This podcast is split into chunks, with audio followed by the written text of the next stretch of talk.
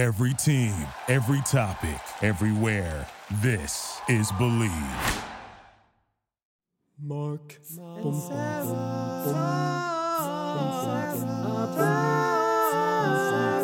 talk about songs. Yes, we do. Welcome back, everybody. I'm Sarah D. Bunting, your co host. Mark and Sarah talk about songs, and I am here, among others, with my co host, Mark Blankenship. Hello, Mark. Why, hello, Sarah, and I hope that this podcast finds you well. What is this a really formal email that I'm sending before I hit you up for a job? I, my I don't know. my pinky finger is crooked right now, so uh, folks, be be aware. No, it is not formal. Uh, Mark, we have an extremely special, in many senses of that word, presentation for the listeners today. Can you talk a little bit about who is joining us and what they will be enduring? Yes, well, uh, uh, yes, I sure can. First, we are going to be speaking today about two 1980s vanity hits, both of which, which peaked at number five in the mid 80s. One is Respect Yourself by Bruce Willis, and the other is Heartbeat by Don Johnson. And if some part of you just shriveled up and started screaming in a corner, yes, you are remembering the songs correctly. Uh, the one of the reasons, however, that it's we felt it was important to speak about those songs for this episode is because those are both projects of television stars who perhaps had the misguided belief that they were also capable of being pop stars. And if there's anyone on this planet who knows about things like that, it would be our guests for today's very special episode. So now I would like to uh, introduce you to Dan and Tracy. Dan and Tracy, hello. Hello. Hello. How are you? Hi. Now, Dan and Tracy, can you tell our listeners where they might have heard your voices before? Yeah. So uh, Dan and I put out a podcast called Monica the Podcast that was about a musical that we wrote together uh, post college. It was about the Clinton Lewinsky scandal. That's the Monica we refer to in the title Monica the Musical and Monica the Podcast. And your interest, if I'm not mistaken, in uh, television stars who have gone on to ill-advised pop careers uh, is as strong as perhaps Sarah's and mine. So can you can you tell us a little bit about that? Do you like that very very casual segue that I'm giving you? It's so natural.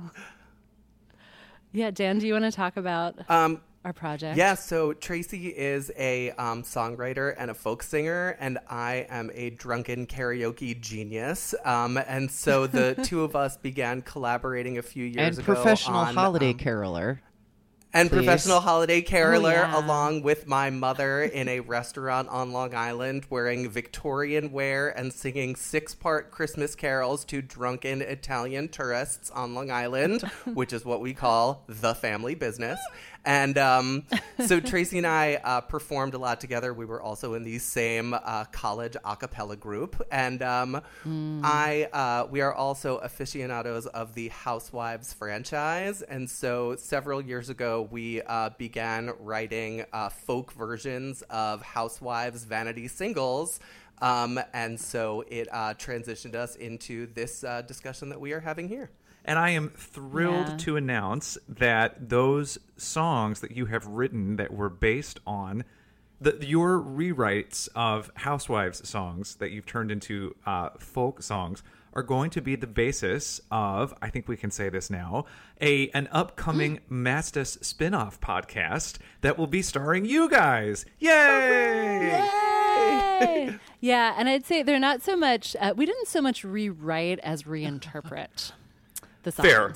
Um, so they're the same songs, but they are they are really folkified and um, they're arranged in such a manner that you can really focus on the uh, the stellar lyrical content and melodies. So, uh, in case that's not less clear, auto-tune. Mastas listeners and subscribers, uh, that spin-off will be available on this Bat channel. So, uh, stay tuned. Uh, our first episode will concern a certain countess's aspirations. Is that correct? Mark and I have been given uh, a not- syllabus for which, with which to prepare for this.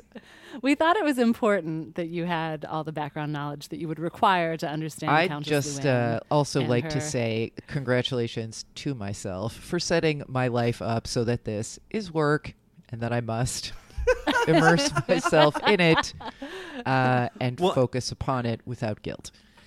And what I want to say is, listeners, even if you are not Housewives franchise watchers like me, there is still going to be a lot for you to enjoy about the, this spin-off show because as I have been doing the prep work for the spin-off, I have been alternately delighted and horrified, but in ways that are really exciting. And to be able to dig into these songs with people of real musical talent and to talk about them in this way, I think is going to just be kind of what the internet is for, maybe. Certainly my life on the internet. for sure. Yes. So Yeah, we will. we- yeah. When we first conceptualized it, we were going to um, do it ourselves and call it Money Can't Buy You Podcast based on the first song in the series, the Countess Luann's Money Can't Buy You class. But obviously, we are big fans of Mark and Sarah and of this podcast as well, so it all feels like it is of a kind. Uh, yes, and perhaps we can call it class ass uh, negotiations. Oh. It's so bad, yeah. it's still bad. And so that your, seems uh, like an excellent segue, unless anyone else has any uh, more. Wh- What I will just add finally is keep your ears peeled, listeners. Uh, the premiere episode of this uh, exceptional, as yet unnamed spin-off is going to be dropping before Labor Day, I would venture to say. Yes, so I we are very so. excited to share it with you. But again, I, as Sarah was saying, let's get back to the matter at hand, which is uh, two rival 80s novelty, or shall I say, vanity singles. Uh, I think the best way to s- jump in, y'all, is I, I'm going to suggest that we just listen to clips of. Well, let me ask you: Should we do? Uh, should we listen to one clip and then discuss, and then listen to the other clip, or should we just listen to both clips in a row? Um, I think that we should listen to the Bruce Willis clip first and sort of like dip a toe into the the pool of, of this, and maybe talk about that while we are girding our loins slash eardrums. For the second clip. So, shall I play a little bit of Bruce Willis's or slash Bruno because he had, you know, a whole alter ego constructed around this as well. I'll play that clip Yeah. and then we're, you know, let's take hands and go on this journey together. Here is Respect Yourself.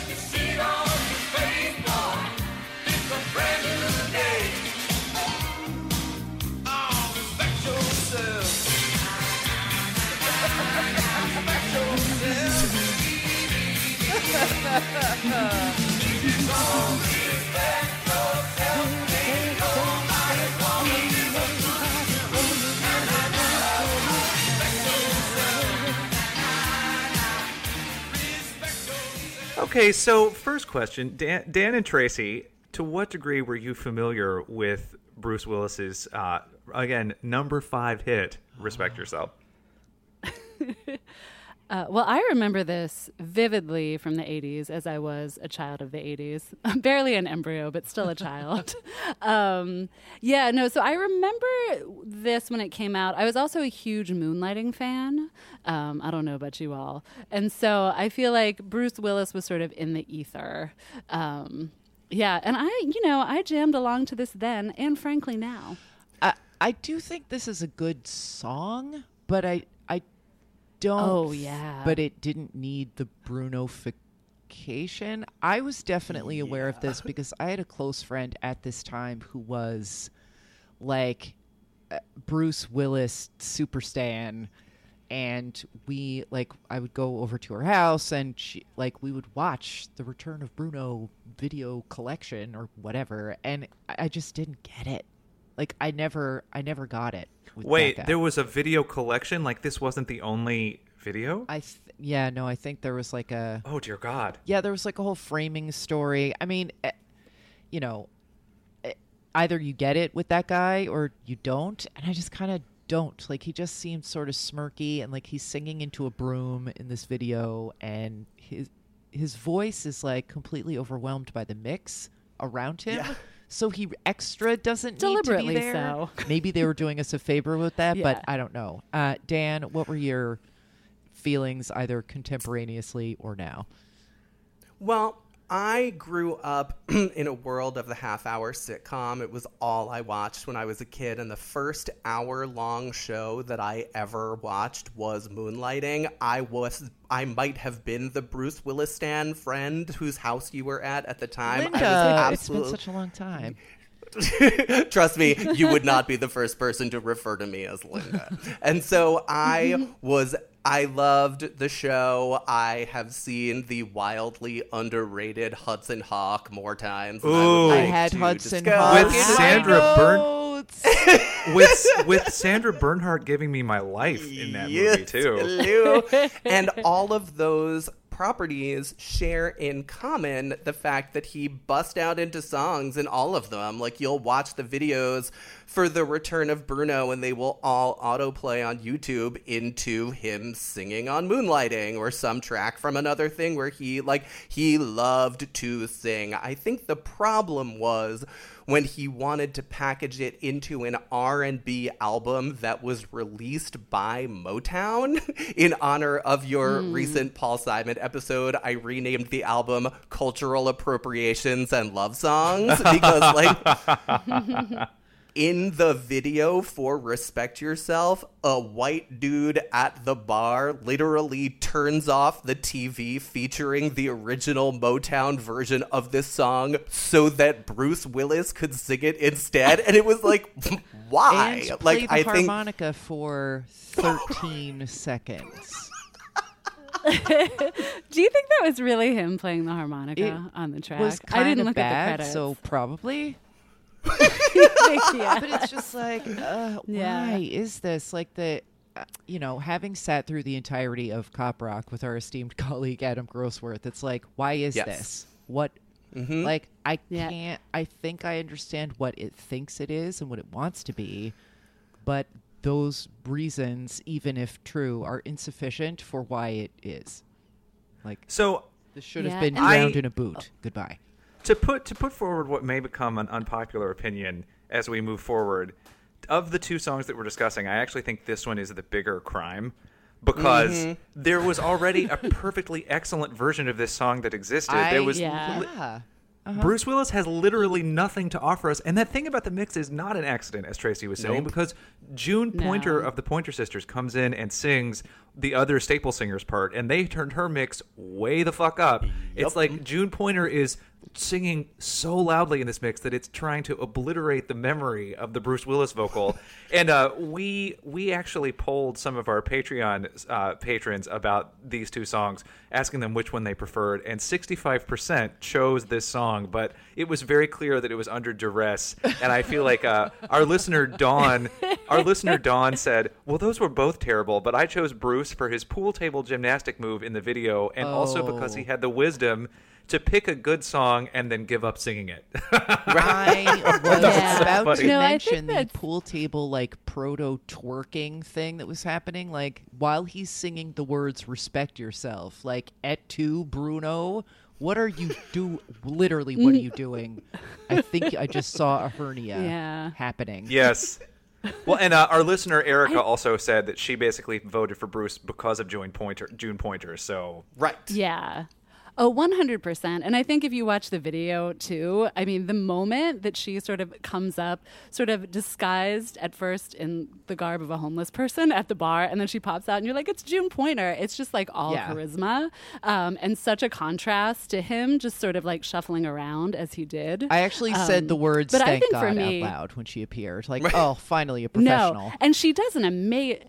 Oh yeah, and she sounds amazing. I mean, she sounds so great, which is I think why I actually don't mind um, this version of the song this much. I also think for me, I love the original by the Staples Singers so much, and my, Mavis Staples is just like a national treasure, and I feel like the Staples Singers are unassailable. Um, and so even though it's obviously a subpar version, the song is just Yeah, so good exactly. um, that I can't like I don't in some ways I don't mind it that much though I do find it an odd choice for Bruce Willis to be singing a song of black empowerment. Yes, well, a song that that. was I mean, a song that was specifically written because the songwriters felt that that black people were losing their way in the way they treated one another. And it's like, you know, Paul Simon we we we joke, we joke, but when Paul Simon goes to Africa and works with Ladysmith Black Mambazo, he seems to really trying to be li- he seems to be trying to listen to them and like mm-hmm. learn from them and then adapt what he's learning into his own musical voice. Mm-hmm.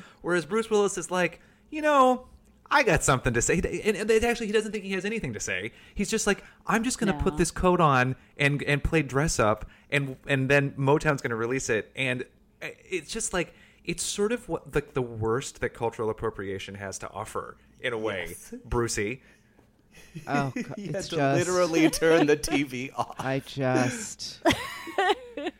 All right. Well, But okay, Yeah. but then now it's time, however, to think about this song in tandem with Don Johnson's number five hit, uh, "Heartbeat." So let's listen Well- to a little snippet of Don Johnson's smash single. which, And if I may, oh, I'm so sorry. for everyone's information, is titled "Fart Bleat" in my sound program.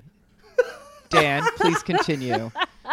And if it helps transition, I'm not sure that anybody else noticed this during our deep dive research that in the People magazine review of The Return of Bruno, where they also uh, referred to his cover of Under the, Bo- the Boardwalk as, quote, surprisingly okay, they, they also said, and I quote, the album shows that Willis can't shout songs quite as well as Don Johnson. Oh shit! So- Whoa. Uh, yes, I regret to inform you that this clip is a little long because I really felt like I needed to include several different types of Well, you know what? I Here's the believe I have succeeded. Good luck, to us Professor. Bunting knew. Pr- Professor Bunting, you knew that you had several points to make, and you needed to make sure that the students heard them. So I, I support that. I did. Uh, plugs in. Here is Don Johnson's heartbeat.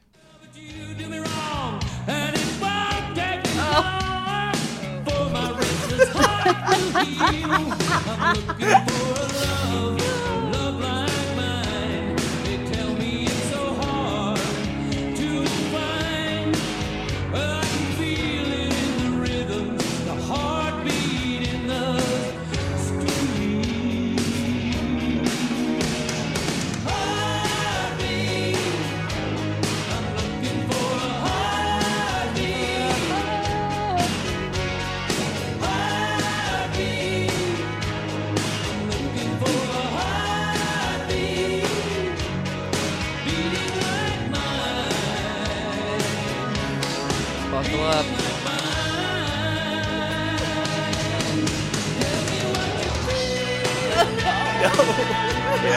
Yes, PJ.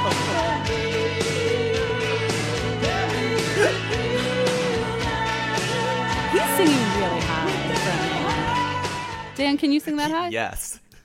Uh, You guys, this oh my baritone God. can't sing that high, and neither can Don Johnson. You know what else Don Johnson can't do? Don Johnson can't have a bowel movement, all. and apparently this has been true Oh, no. for three weeks. Someone get Don Johnson some Metamucil. Put him in a diving you guys- bell and Poor sink him to the bottom of the sea. Thank you good night. As as an opening salvo to this conversation, I would like to perhaps improbably bring our minds to Milli Vanilli, Okay. and specifically the Milli Vanilli song "Blame It on the Rain," mm-hmm. which was written by Diane mm. Warren, master songwriter of the '80s, '90s, and today. And it is not the song or Diane Warren's fault that Milli Vanilli is the one who who performed it or didn't perform it, as the case may be. and Wendy Waldman wrote "Heartbeat." She also went on to write "Save the Best for Last" uh, by Vanessa Oh, Williams. good track. And she wrote "Oh Industry" from uh, Beaches, that the weird song that that Bette Midler sings when she's in that downtown uh, experimental Yeah. musical. Yep. So I would just say that to me, Heartbeat is actually a great cheesy 80s pop song. And Yep. it's not the song's fault that it got stuck with Captain with Captain Constipation. and if there were a version of this song that were performed by a Steve Perry, I actually think that we would love it, but I also appreciate that this performance and God help me, the weird video where it, I, the like Vietnam War footage filled spy drama that doesn't make any sense video Yep. not doing anybody any favors. But I just want to just want to throw my lot in and say, heartbeat, girl, I see you. Maybe Sarah Alison Krauss can remake this song as well, Yes. and just salvage it. or she can rewrite it I and would Yvonne say- Elliman can sing. I mean, here's the thing. It is perfect 80s product. Um I am unable to separate it from having seen the hour long like long form surrealistic video narrative whatever the fuck that surrounded it like at the original time and then I saw it again like a dozen years ago. I wrote it up on my blog. We'll have a link in the show notes. But like Giancarlo Stanton, not Giancarlo Stanton, Jesus Christ. Help me. Why can't I th- why can't I think of Giancarlo's last name? He is an actor. He played Gus Fring. Come on. Uh, Esposito. Thank you, Oh, Esposito. Stanton. Jesus, that's a very different project, and I would actually totally watch that. Uh, Dweezil Zappa is in this video. There's like near death Yes, why experience Dweezil? flashbacks. There's Don Johnson gnawing on Lori Singer's breast like it's a corn on the cob. I can't like all of that is happening. At one point, he does a duet with Willie Nelson while, while Sandahl Bergman is pirouetting around a bar. Apparently, this character is his mother. I had to find that out on Wikipedia. No idea. Not Willie Nelson. How did he get dragged just- into I would- this? I would really, really strongly recommend that everyone watch this because I don't think anyone believes you that Don Johnson was allowed to make lemonade. Like the fact that he had a visual album in the 80s is uh, shocking. And that he's like ground. He's a groundbreaking guy, and then he's wearing this like t- Komodo tuxedo affair, and then we never see him naked, which at the time, like that would have been a draw. But no, he's just Yeah. wearing like a cummerbund and like shouting into corners, and the blocking is like, "Here's this extremely heavy punch bowl full of grenades." Like, what the fuck? This is on YouTube. You can watch it. I swear, I swear to God, this all happened. Um, but Mark, I really like it's so hard for me to separate my sensations around this from the actual like song construction. I think you are right that this is actually probably a pretty decent song like just on paper, but this person is not prepared to translate it for the human ear. Um, I could not agree more. I think Mark completely nailed it. This is boilerplate 80s Drek from a songwriting POV. It keeps to the standard format of 80s rock verse, chorus, verse, chorus, a horrible bridge where, as we all know, he goes for that first note the same way that people are never going to get the land of the free in the national anthem, and then guitar solo, and then the final chorus with the 12 key changes where he's looking for some like non-turbulent air to settle into one key that he can make it to the fade out with, and he just never finds it. And um, that's where the you know the bridge and the key changes really start to reveal the limitations of old Don's vocal prowess. But I would also say, further to Mark's point, that the song itself had the unexpected result in that rather than just writing it off as the one off vanity single, it actually made me rethink my relationship to the music of Don Johnson. Hear me out. Okay, so it's not that the song is good. It's not. We already talked about this. It's like, you know, those tweets that are like, I taught a bot how to do a thing, and this is what it generated. And this is teaching a bot how to make an 80s song, like we said. But for what it's worth, unlike the Bruce Will, unlike unlike the Bruce Willis song, this um, well, forget about that. So, in Don Johnson's long and storied music career, he did have two albums. He had a duet with Barbara Streisand. Barbra Streisand, yes. Oh. Right? Oh, Yes. And I- Jesus. Yes. And I think most importantly, Yeah. knowing what 1986 was, he had a place at the table on the Billboard charts, number five. And by way of context, I was nine in 1986, so I was literally plugged into the top 40 musical mainframe. Like I had a mixtape that I listened to on my cassette player at summer camp, which had two songs on it, which were Janet Jackson's "What Have You Done for Me Lately" uh-huh. and "Modern Woman" by Billy Joel, and that was it.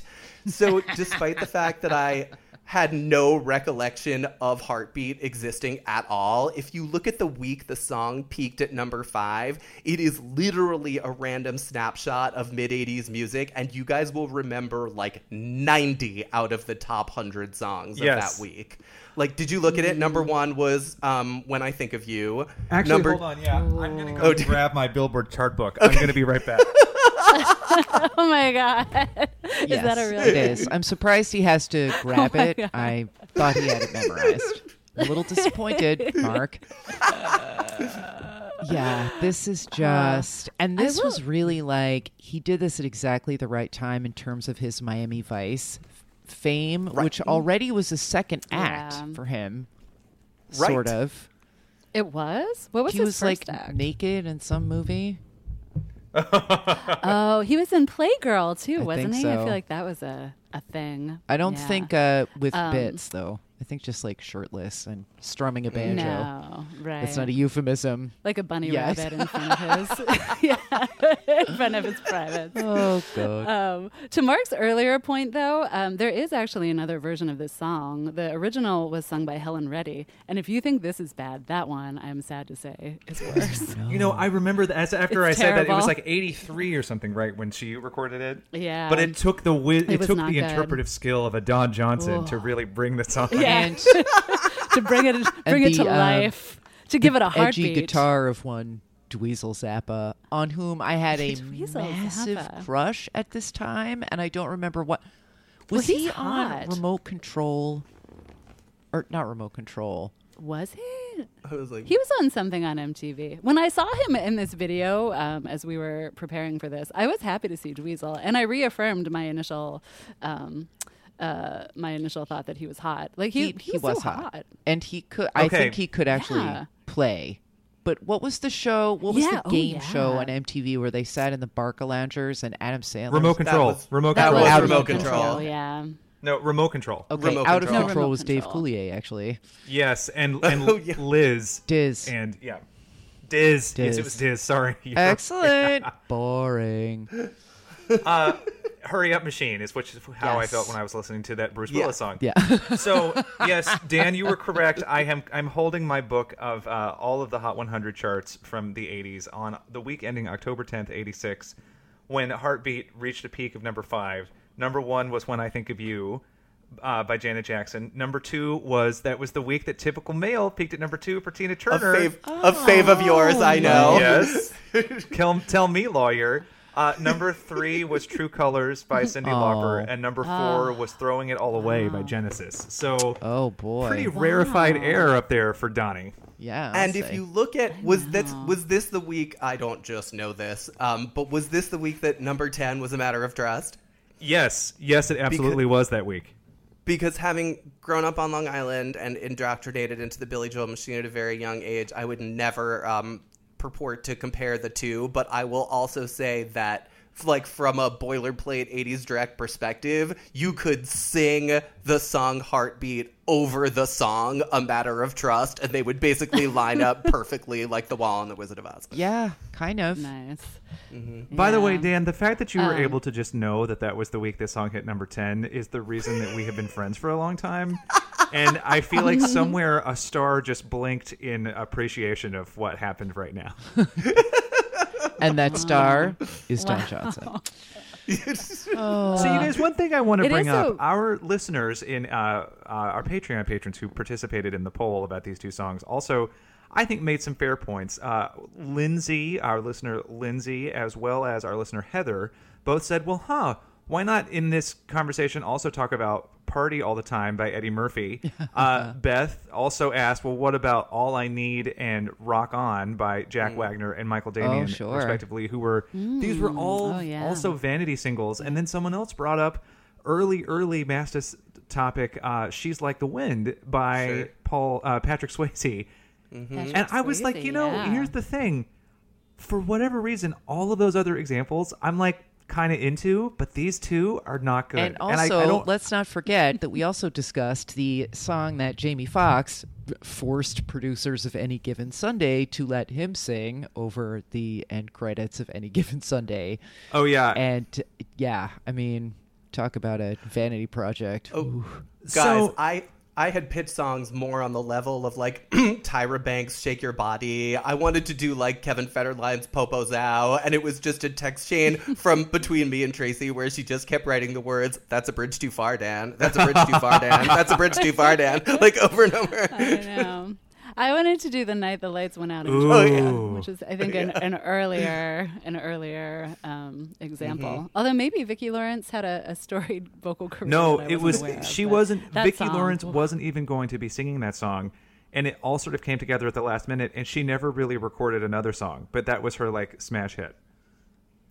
and it's so Oh, such a. But what I want to so So so good. Tracy and Dan, but also Sarah, of course. When you think about these songs, and then you think about "All I Need," "Party All the Time," "Rock On" remake, where would you? What is your response hearing those songs mentioned in this conversation? Yeah, I think those songs seem a little less egregious in a certain way. She's like the wind, obviously, as a as a young female um, watching Dirty Dancing. I was very into. Oh yeah, and could still sing every word um, to this day. All I need, I honestly haven't thought about in a really long time. Although that's a decent is song. indeed. I feel like he was fair. my like thing. number one Rock- crush as a kid. So, but and Michael Damian was like a little more popular in the soap opera, like up in your locker crush department. But like, those were singles that were like, these guys. I think actually were like trained musicians who wanted to be musicians, and it wasn't this like whatever Jared Leto situation. Without getting into that hmm. whole Donnybrook. It's like they and their characters on the soap operas were like rockers or whatever. So I felt like that mm-hmm. was, right. if not legit, like the songs are still sort of novelties in that they sound so 80s and they haven't aged all that well, but the vocals are a lot better and they just there aren't as many bad ideas because these are like machine these are pop machine guys who get it. And they're they weren't powerful yeah. enough to be like well, no, I'm leaving the cornet and we're only going to colorize part of this scene. Like, there, there's none of that. These dudes are 23 and they're like, if you want this released as a single, grab your ankles. And they did it.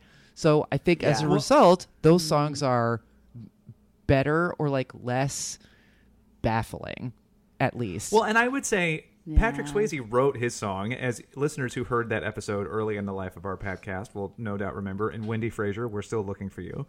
Uh, but I also feel like thinking about Eddie Murphy, he was the one who had the potential to go off the rails, and he really did later when he released a song with Michael Jackson called "Was Up with You." I don't know if you guys remember that song. Oh, horrible. No, terrible, terrible song. But I bought the single because it was 1993. What did I know?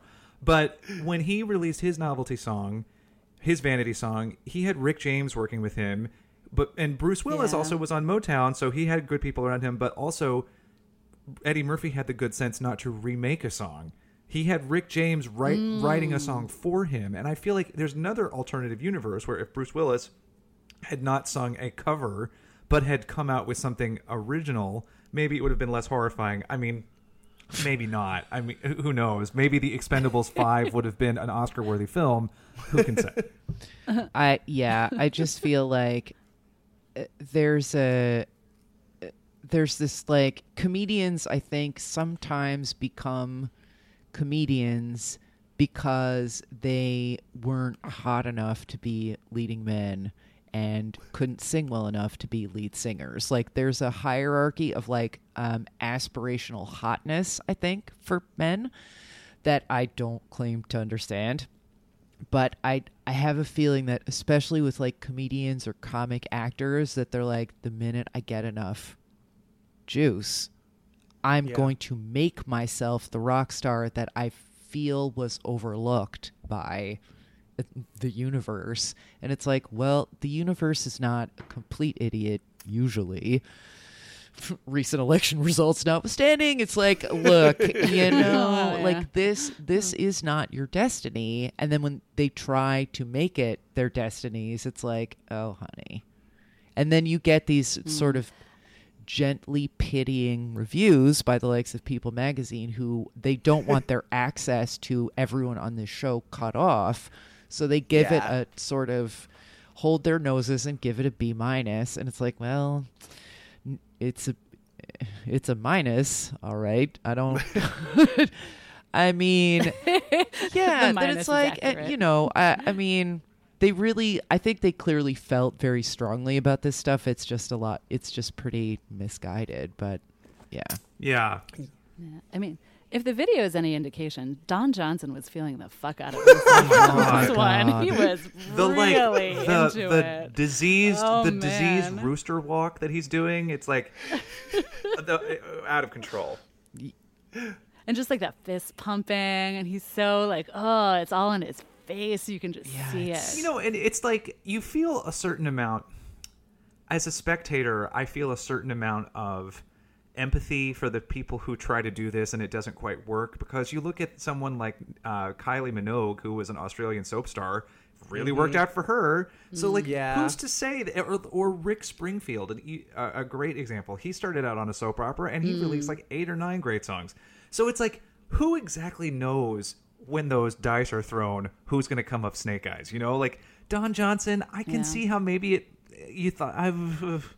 No, I think I'm sorry. I think that's exactly right. Like everyone, the same way that like everyone wants to direct, like everyone wants to front a rock band. I am Yes. 107 years old and I want to front a rock band. Countess Luann has been for 10 years on a reality show, and she just wanted to be a music superstar. And I think that I respect the desire to at least fit in sort of with the pop music like sort of canonical sound of the time like i would rather have a don johnson cover of the thing that sounds like a matter of trust over and above him doing like a mambo number five or what was the rick dees chicken song Disco Duck. Yes. disco duck um, and so I think at least sorry the the Filipino name is Rick Dees chicken song, so it's uh, ju- the tr- the translation is a little different.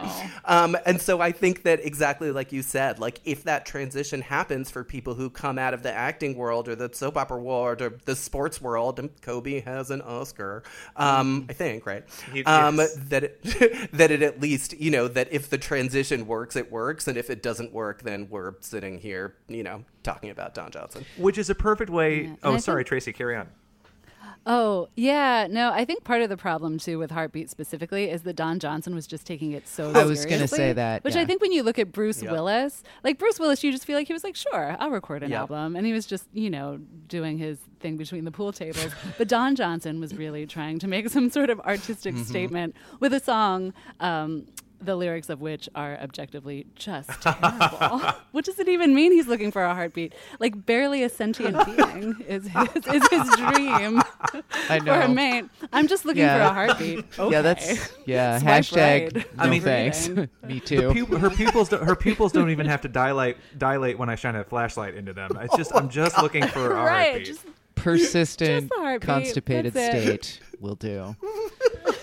Well, I feel like this is a perfect time to segue back and remind listeners that if you have enjoyed this conversation as much as I have, and I hope that you have, uh, Dan and Tracy will be here very soon on our feed to give you even more of their insights and their musical re-evaluations and reclaiming of uh, housewives songs. So maybe they can turn those housewife songs into the songs that they were always meant to be, and then maybe one day Alison Krauss will cover "Heartbeat" and uh, everything will be great.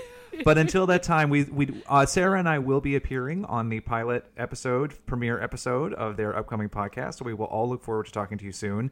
And Dan and Tracy, thank you so much for joining the Mastas family, and thank you so much for joining us here today. Thank you so much, Thank you, guys. guys. And yeah, but no thanks because I can't get heartburn. and if you're like, stuck well, in maybe there, if so I thanks, just do no the thanks. key change, it'll leave my head. No, it won't. It'll just pop right know. on up.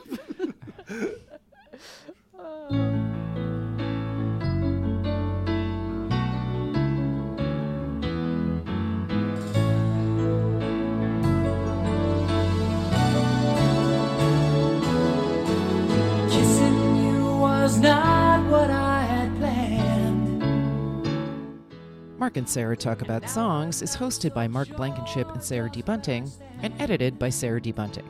That's me. Need to talk to Mark and Sarah about song requests, ads, or birthday readings?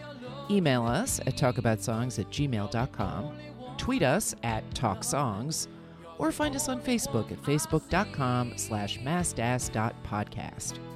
Become a supporter and producer of the podcast, visit our Patreon page at patreon.com slash mastas. And as always, thank you for listening. What I feel isn't all in my mind. Cause it seems so hard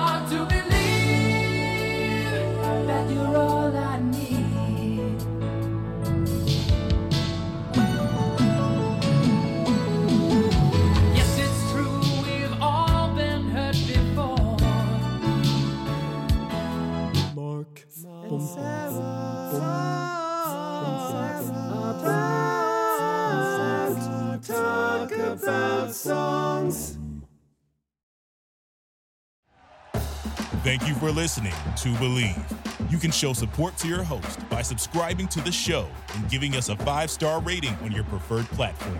Check us out at Bleav.com and search for B L E A V on YouTube.